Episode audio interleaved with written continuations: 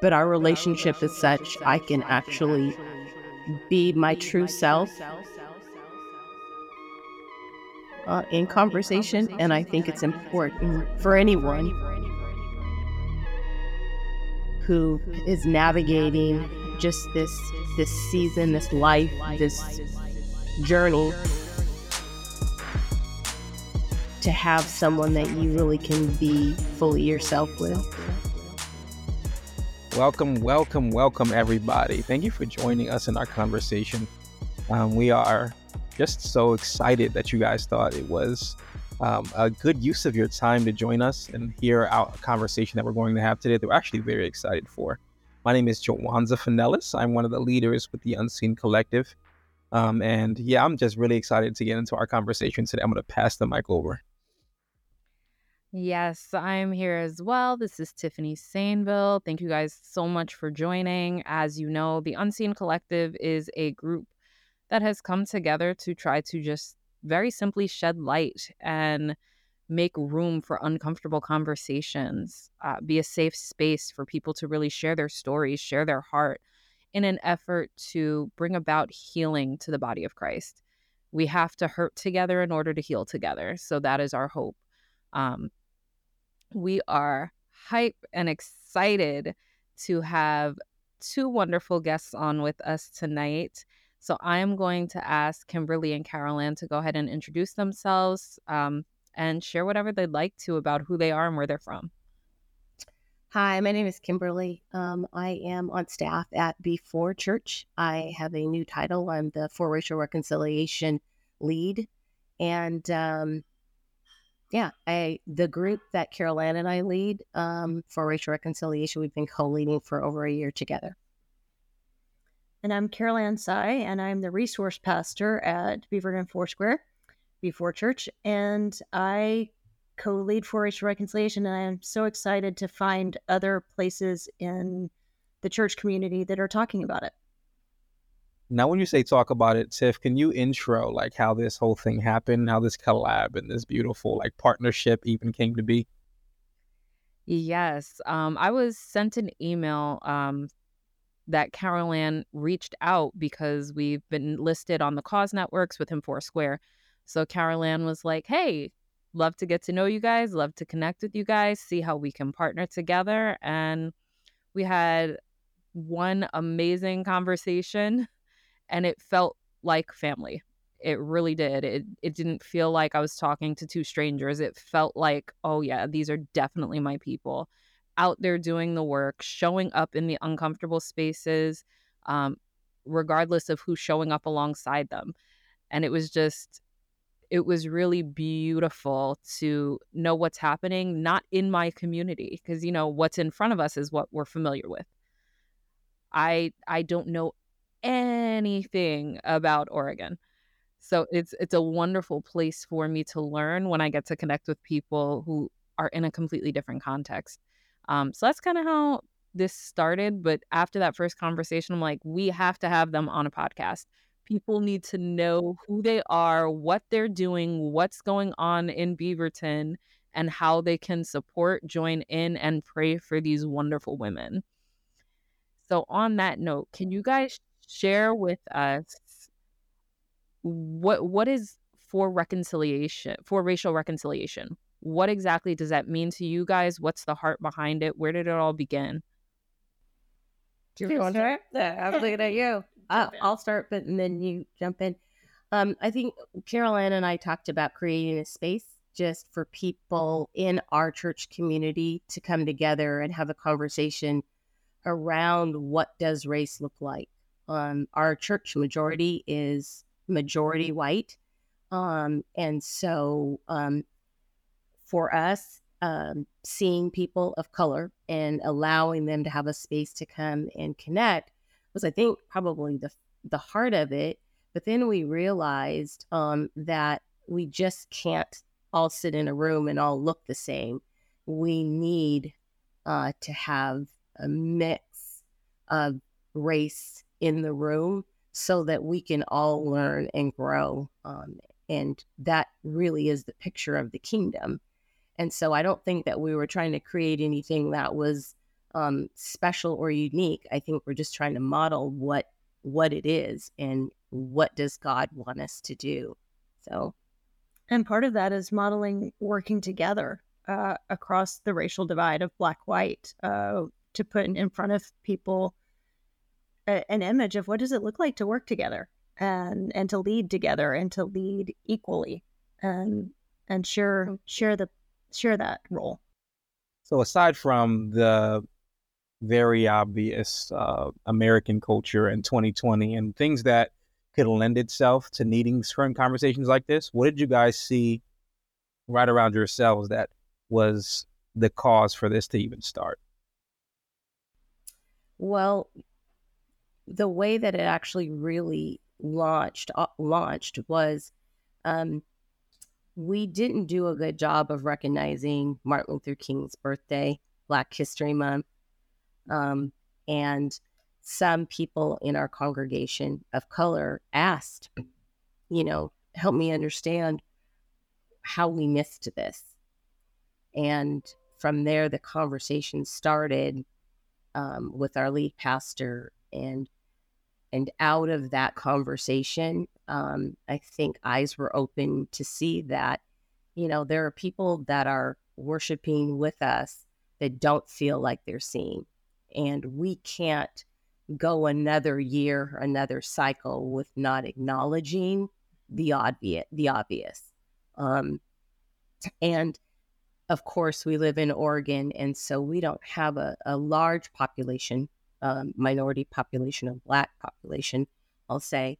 Um, and unlike maybe, I don't know, people who live here, I grew up um, hearing about moments in history and um, Martin Luther King's birthday was a big deal. Um, I graduated from um, uh, uh, Spelman. And so for us, it was history, historical Black history was, was huge and to come here to not hear it and to not um, acknowledge it um, was a is a is a problem. And so I think it's just trying to bring awareness, and I think we're that's really mm-hmm. what we're trying to do. Yeah.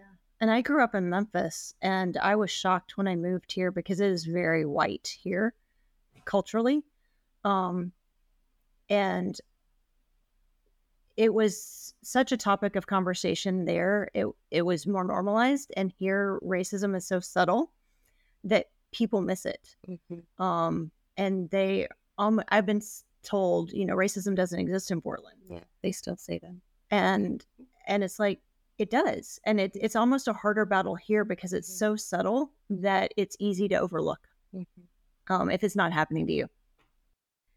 Yeah, the the the microaggressions, the subtlety definitely makes it a lot more difficult um, to address and to battle. So, how do you go about bringing that to the surface where people begin to actually recognize them as microaggressions and as racially based issues? Oh, well, let us tell you. We've had to educate a lot of people. I have been asked countless times, what is a microaggression? Um, by by many people. So we actually in our group showed a video that explained what a microaggression was. And even at this point, at the end of every group meeting, we will ask before the meeting ends, where have you seen microaggressions in the last month? Share them, you know, tell us where you've seen them uh, so that we can talk about them. Um, they come in, I think ex- uh, now they expect the question. So they're looking for it. The people in our group are actually looking for it. And it's gone from looking for it in TV and news to looking for it in your community, to looking for it in your environment and in the restaurant you're eating in, the grocery store. Yeah, it, it's moved from the the social level to the individual level. Wow. Um, I just first, I just want to applaud the the courage it takes to say something that's very obvious first has to be pointed out and it has to be broken down in a bite-sized piece like to even say let's watch a video on this um, i know many people who i either grew up with or who just like my friends um, who really struggle with race conversations. They're not willing to even sit down and have the conversations to explain because their thing is like, well, it's not my job. You know, you do the research. But I love that your mission and your vision is to say, no, we're going to do this together and we're going to figure this out from all different races, from all different backgrounds, what this looks like so we could identify it in our community. Like that is huge. I love that. Much, much, much appreciating that. Now, so we, you've probably piqued so many people's interests um, and some of the work that we've talked about up to this point. Um, when someone says, I want to be a part of a for reconciliation conversation, I want to enter into this, what are they getting themselves prepared for? What does one of your meetings look like? What should someone's mind start getting geared up for when they say, okay, yes, I want to be a part of this conversation? Um, I Buckle think your seatbelt.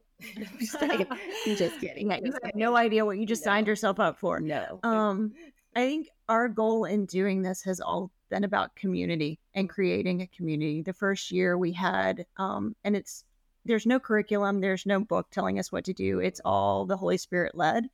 Um, we spend a lot of time praying into each meeting. Um, the first year we spent educating what is bias, what is what is racism, what what are the experiences out there. So um, we also had two potlucks and a game night because part of community is knowing each other and getting to know each other and eating together is my favorite way of getting to know people. So um so we did that and I think if you come to a meeting we have multiple ways for people to share their stories. We have icebreakers that um pull it's the only time I make everybody in the room talk um but I ask a question about who they are. Um, and I do that in a way that teaches them to ask questions of each other um, so that we learn from each other. We have every meeting, we have someone share their I am story um, and really tell in three to five minutes who they are, where they came from, what, where has God shown up in their life? Um, what have they walked through? those are powerful those are those are probably i think one of the most powerful things that we can do because we've also talked about how important it is to hear each other's stories and we don't get, get to negate someone's experience and someone's story and that's part of the rules um, we've got four. We have four rules. four rules. And um, one of those rules is you you don't get to tell me that my story is not true and it's not real. Um, and if you if i mean yeah. So anyway that's that's the the one thing that we find is really important. And i think i shared the other thing that i'm that we say in in the group I think i shared it when we were on this last call was you know empathy breeds um proximity breeds empathy and you can't empathize with what i'm experiencing or what my experience has been um, as a black woman if you don't know me and so I don't expect for you to feel my pain if you don't know me. Um, so I want you to know fully who I am so that we can be in relationship together. Um, I think that's also a picture of the kingdom. So, but. And then the rest of our meetings, we have, um, again, we spent the first year a lot on the education of what is microaggressions, what is biased, what does it look like. Um, and the first uh, four months of this year, we spent in foundations of um, the Bible and diversity. We talked about unity, we talked about love, um, and we talked about what unity and love look like together. Um, and then we ask our group to send in the hard questions, the ones that they're embarrassed to ask, um, the ones that the some members will contact me and ask me privately. but they won't ask me. They won't ask her, um, and it happens. Um, I get it, um, but we're we're ready to answer that in community. Um, so we've we are diving into some really hard topics, and this last week we dove into one, and people stayed in the room. And I think that is the biggest win for me is that no one got angry and left. No one shouted and slammed the door. Um, we stayed in the room, and And they specifically said in July they don't want to miss the next meeting. So we've shifted our date so that people don't miss it. We move we're moving into the next set of hard questions. We had four that night and we only got through one. Wow. It's really, really beautiful. It's beautiful that you guys are so intentional about drawing people in and making sure every voice is heard. Because I do know from experience that when race comes up, if there are multiple uh, ethnicities represented, someone's usually quiet because someone doesn't want to be the voice of opposition um, or have their experience or their opinion or their question taken out of context and become offensive to someone else. So it's super important to create that safe space and to say, hey, it's cool if you're uncomfortable asking this question. You can go ahead and ask me in private and then we can talk about it in public. I think that's that's a really wonderful approach that personally I probably never would have thought about. Like, hey, submit your questions in private that that really wouldn't have crossed my mind because I would have worked so hard to create the safe space and I'm like, why don't you guys feel safe? So I, I think I think that's a really, really dope concept um, for anyone to be able to apply. Now, I'm gonna ask an uncomfortable question or a potentially uncomfortable question. How do you guys reconcile walking in relationship with people that you experience racism from within the church because we expect that pain from the world but we shouldn't have to expect it within the church but it's here it's here so how do you navigate that how do you walk through that any like as far as you're comfortable with sharing mm. with humility with forgiveness and with grace I take someone to coffee with me on those so that I have accountability. Um yeah, because I I get in my feelings. Um and I have to work at it, but then I and I've said this to Kimberly, I don't want to have the group be an echo chamber that just thinks like me. Um I don't want the church to be an echo chamber that just thinks like me. I need people with a different opinion to help me learn and grow. Um, and so I, I work hard at, I want the table to be big enough for both of our opinions to be there. Um, yeah. Mm. Yeah, that's powerful. And even hearing like the nature of how you both share, I could tell that you guys have had some conversations with each other that have got you to this place where you're able to now facilitate the tension with so many other people. Um, and that's I, I want to hear a bit more about that because even when you were sharing earlier, and you were like, yeah, they don't, she doesn't, they don't talk, they don't ask me about that. Uh, and I, I feel like there was, there was such a, ah, there was such a moment in there that I want to like rip off a layer of real quick. So how has that been, um, navigating this conversation from a black woman's perspective, from a white woman's perspective, um, doing this together um, being literally embodiments of tension in America today, holding tension um, in conversation and um, leading this thing together when you guys are doing so much good healing for people. Like, can you talk a bit more about your dynamic together in leading such a um, hotbed of conversation? I'll start by saying I'm grateful that I have a safe place to go in Carol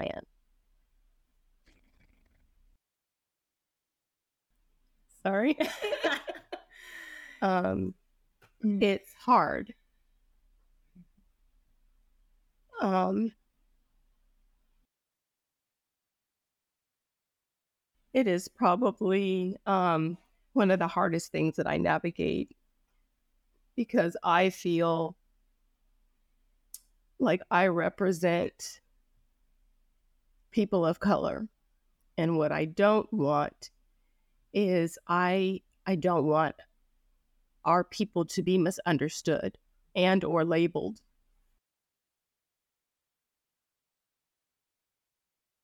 So unfortunately or fortunately, I take that mantle or role. Um,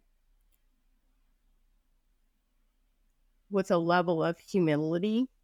And I think I started by saying grace and forgiveness. Um, that is the posture that I take. Um, because I let her get mad. um, and I do, yeah. Um, and it's not that I don't. It's not that I don't.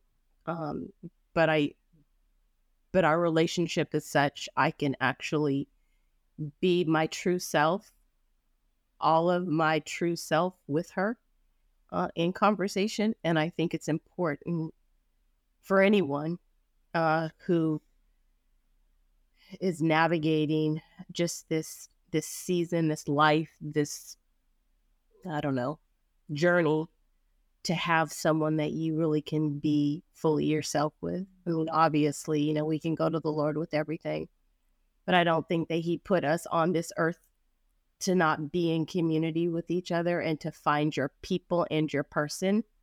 Um, and she's my person. So that's how we navigate it. I know, I don't want to ruin it. Um, I it, it's hard for me, and I always say the hardest thing about it is not wanting to cause pain. Um, and I do get angry, and and I probably hold on to that anger a lot more than Kim, but I can. Um, and it's hard for me as my eyes get opened to it more and more and what I see and how I see the only black person on staff and what that means and the weight that that carries that that infuriates me. Um so i walk in that and also not wanting to say too much so that i cause more pain. Um and i will say that every day every week i learn more of my white privilege um which can't be easy for kim to have to navigate and reveal um but it's been really helpful to have a safe place that I can say, hey, man, I really screwed up. And I had no idea. And I'm sorry. And help me learn. I want to get better. And she has enough grace to let me do that. Yep, that's us. That's really beautiful. You guys model um, godly relationship really well in that because when we go to God, it's not ever a thing of like, mm, sorry, you screwed up, dismissed. Um, it's it's welcoming, it's it's embracing, it's come bring your pain, come bring your brokenness, your incorrectness. Um, so I I'm grateful for that. I'm grateful for seeing that.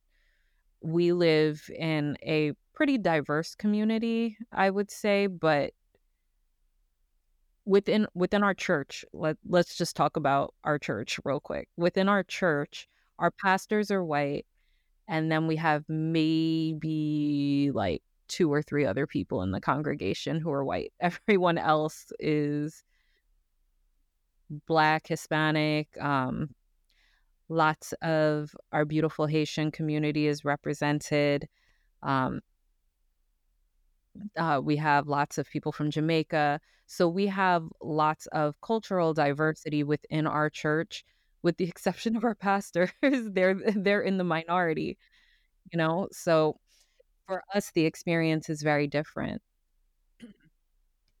So I, I love to hear it and I love to see it because one thing I know, like our pastors will throw down when it comes to race issues. I don't ever have to question that. That's never a second thought in my mind. Um, before a word would come out of my mouth, they would be front and center. So, you know, uh, do you guys have any other suggestions for church leaders who are in um, who are in less diverse communities and how they cannot put that weight on someone in Kim's position where she now carries the entire burden for all of the people of color everywhere or at least it feels that way because I'm sure in their mind that's not what it is but ways that they can kind of ease that tension with without it being inauthentic I I actually don't have anything I, I don't have any suggestions. I feel like, you know, we got to this place in in our our society where we're saying, "Oh, just read a book, read a book." It's not about reading a book. It's about creating a relationship. Mm-hmm. And so um I don't know how you do that if there aren't very many people to create a relationship with and I'm not saying that I'm going to be that person for Yeah. everybody. Um but, you know, finding someone to be in relationship with that doesn't look like you. And I think we've said that before, but it's true relationship. It's not just it's not superficial, it can't be superficial, right? Yeah, and that takes time. I mean, it's not going to happen overnight, but it's going to happen through those relationships and they don't necessarily always have to be on staff. Um I'm not saying don't hire diverse because I will preach hiring diverse all the time. You need to hire people that don't look like you. You need your board of directors to have people that don't look like you on it. But I think first you surround yourself by friends that don't look and think like you and and form deep relationships with them and be willing to say and have the hard conversations about what's going on in their lives um i had someone ask me how do they teach jim crow laws to teenagers and i said if you don't have a black friend don't teach it um um because you've got to talk to a person that has an experience um and so i would say the same thing to a pastor get a black friend before you start talking. That's so. That's such like a a well worded like yummy thing in my head right now. Like I love, I love that. Find someone who has that experience, and so often like that's what a silo is, right? You're in you're in one kind of location setting, third place with just people who have a very specific experience, and you could talk all day about people outside of your cute little silo. But until you find someone and invite someone um, inside of your space who has a different experience, pre- preferably one that's so different that it might rub up against yours, your your your world will be as big as your silo. And I love that that that that that articulation. Even when you were talking earlier, Carol Ann you said, "Man, I came to Oregon and it was very white." Like that's such a that's such a like I could tell you've done some inner work and you've done some like introspection to be able to be able to see outside of yourself. Because I've been to a predominantly white institution where people said white people don't have culture, uh, which has its own levels of problems, right? Uh, so you even being able to be that introspective to look around and say, "Oh no, I know this is an issue. Though I am the dominant culture, though I do have a lot of privilege, is huge." Um, I would love to hear some testimonials, some things that some people have have really come to understandings about walking away from some of these meetings, some things you guys have heard that was like, yeah, Oh, well, let us tell you. oh, and I don't mean that in a haughty way. It's just interesting that you asked that question because we have received text messages um, and emails, like we said, from our our last our last meeting that we had. Um, do you want to read? Do you think it's okay? He'll be okay if you read. I think so because? I'm not Yeah. going to tell you who said this, but someone in our group just texted me. Um, uh, I let's see. I'll just he sent me a video and then he said there's another video segment about racial reconciliation and how it has to cost us something for it to be real. I thought it was really on par. I'm really glad we have that group. It's a huge blessing. Not easy, but so necessary. Um, and then I got an email uh, last Thursday from someone who who doesn't attend the group but gets an email with our resources that we send out and thanking us just for the resources because it gave them something in their church to talk about. Um, and I think the feedback has that I've heard, we've had people say that it's their community, it's their it's their people, it's the place that they feel safe. And we've had people that don't go to our church find it somehow on the web because they were looking for a church that's talking about race. Um, and so we've had several people that it's been their first experience with our church. And maybe only experience. Yeah, I think it's the only. With the Always. That's what we're here for. Can I ask another uncomfortable question? um, how would you respond to someone who says blacks and whites have Oh, come I so got that far? last week. Why do we still have Yeah. to talk Yeah. about this? oh, good. So you you're That is a common question. Yeah. Statement, statement, statement. Yeah. Do you want to give them your grace filled answer? Because no, I think you're doing good. You go on. I I invite them to the group.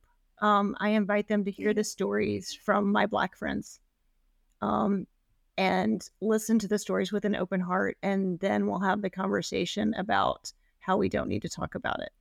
Um, I, I ask them very much the same thing that I would say to a pastor is like, listen to these stories, have this friendship, and then we'll talk.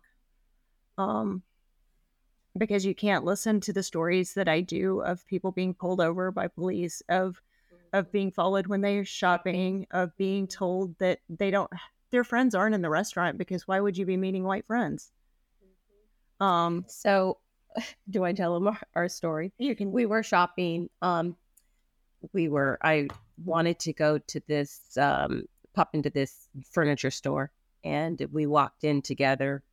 Was it birthday weekend? I can't remember. I think it, It- was birthday it was weekend. birthday weekend, and so mine. And um, I was dressed in. She's dressed. I was dressed, She's yeah. and I don't dress. I mean, I was clothes, but it was t-shirt. and um and so we walk in and he starts asking her what she needs help with um I need help with a lot, but I did not need that. but it's one of those things you know i um design is was is part of my uh part of my role uh, but it's also part of my passion and it's um, something that i do on the side so some interior decorating some fashion design just that is the world that i that i love and that i'm, I'm somewhat passionate about and so it was just kind of interesting just given the situation that he would talk to her in flip flops and jeans and just the presentation, right? And I think that's what, as a mom, I am, and obviously married, I'm married, and my husband is a black man. We instill in our young men how do you show up? How do you how do you leave the house, and how do you show up when you leave? Um, and so I just it just made me laugh. I was like, okay. And we talked about it when it was when when we walked out of the store. Because I walked out. She yeah, she, she left.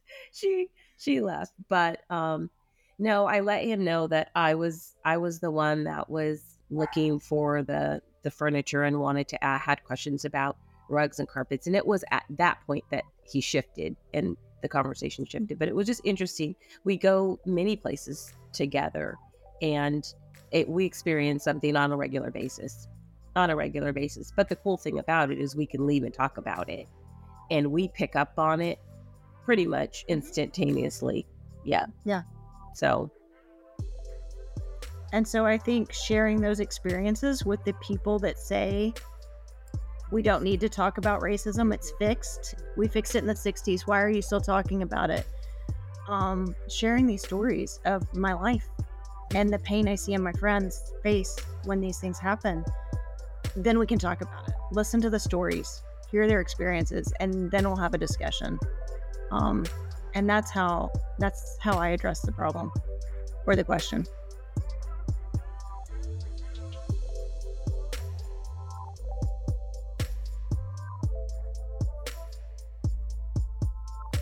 So good. So good. any closing thoughts or Juwanza, any closing questions? Oh man, uh, there- it's everything. I'm loving so many things about hearing your story, what you got, the work you guys are doing, the work you guys have done within yourselves, the story that you guys bring individually, the narrative you guys bring together. It's, it's so dope. Um, but what I would definitely want people to have leaving this conversation is how can they get involved? How can they get invested? We have someone possibly listening to this who is just like eating this up as much as I am. and they're like, how can we get involved in for racial reconciliation? invite us to your to your venue. We love to facilitate um, the conversation. I think what we realize what we realize is that there aren't enough churches having the conversation, and the church is the first place people come to figure out which direction they need to take for all things. And if we don't have an answer for them as Christ followers, then where are they going to get their information? And the last place I think we want them getting it from is somewhere that's not going to be filled with love and grace and the Holy Spirit.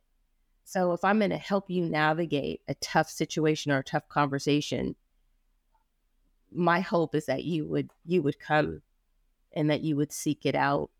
Mhm. Um, I don't, I don't, Yeah. don't know if, yeah, that's that's I that's what I think.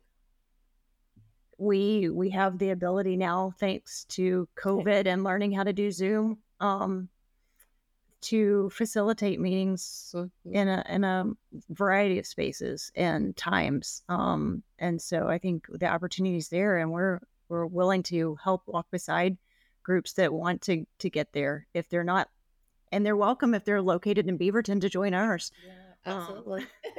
Um, but but we know that your listening audience is is broad broader than that um and so we could we can find a way there's always a way Yes, yes, always a way. We definitely want to make sure we put all of the pluggables so people can stay in contact, even get plugged into some of the resources that you're blessing people with who can't even join the Zooms, the Zooms, all the things. We want to make sure we put that in our show notes uh, so people can get in, in touch with you guys if ever necessary. Is there any closing things that you want to say to anybody who might be listening um, from any walk of life? Go for it, Miss Profound Thinker. yeah, it's not like that. i mean i i just applaud anybody who's listened to this and made it to the end and because i know that that means you care.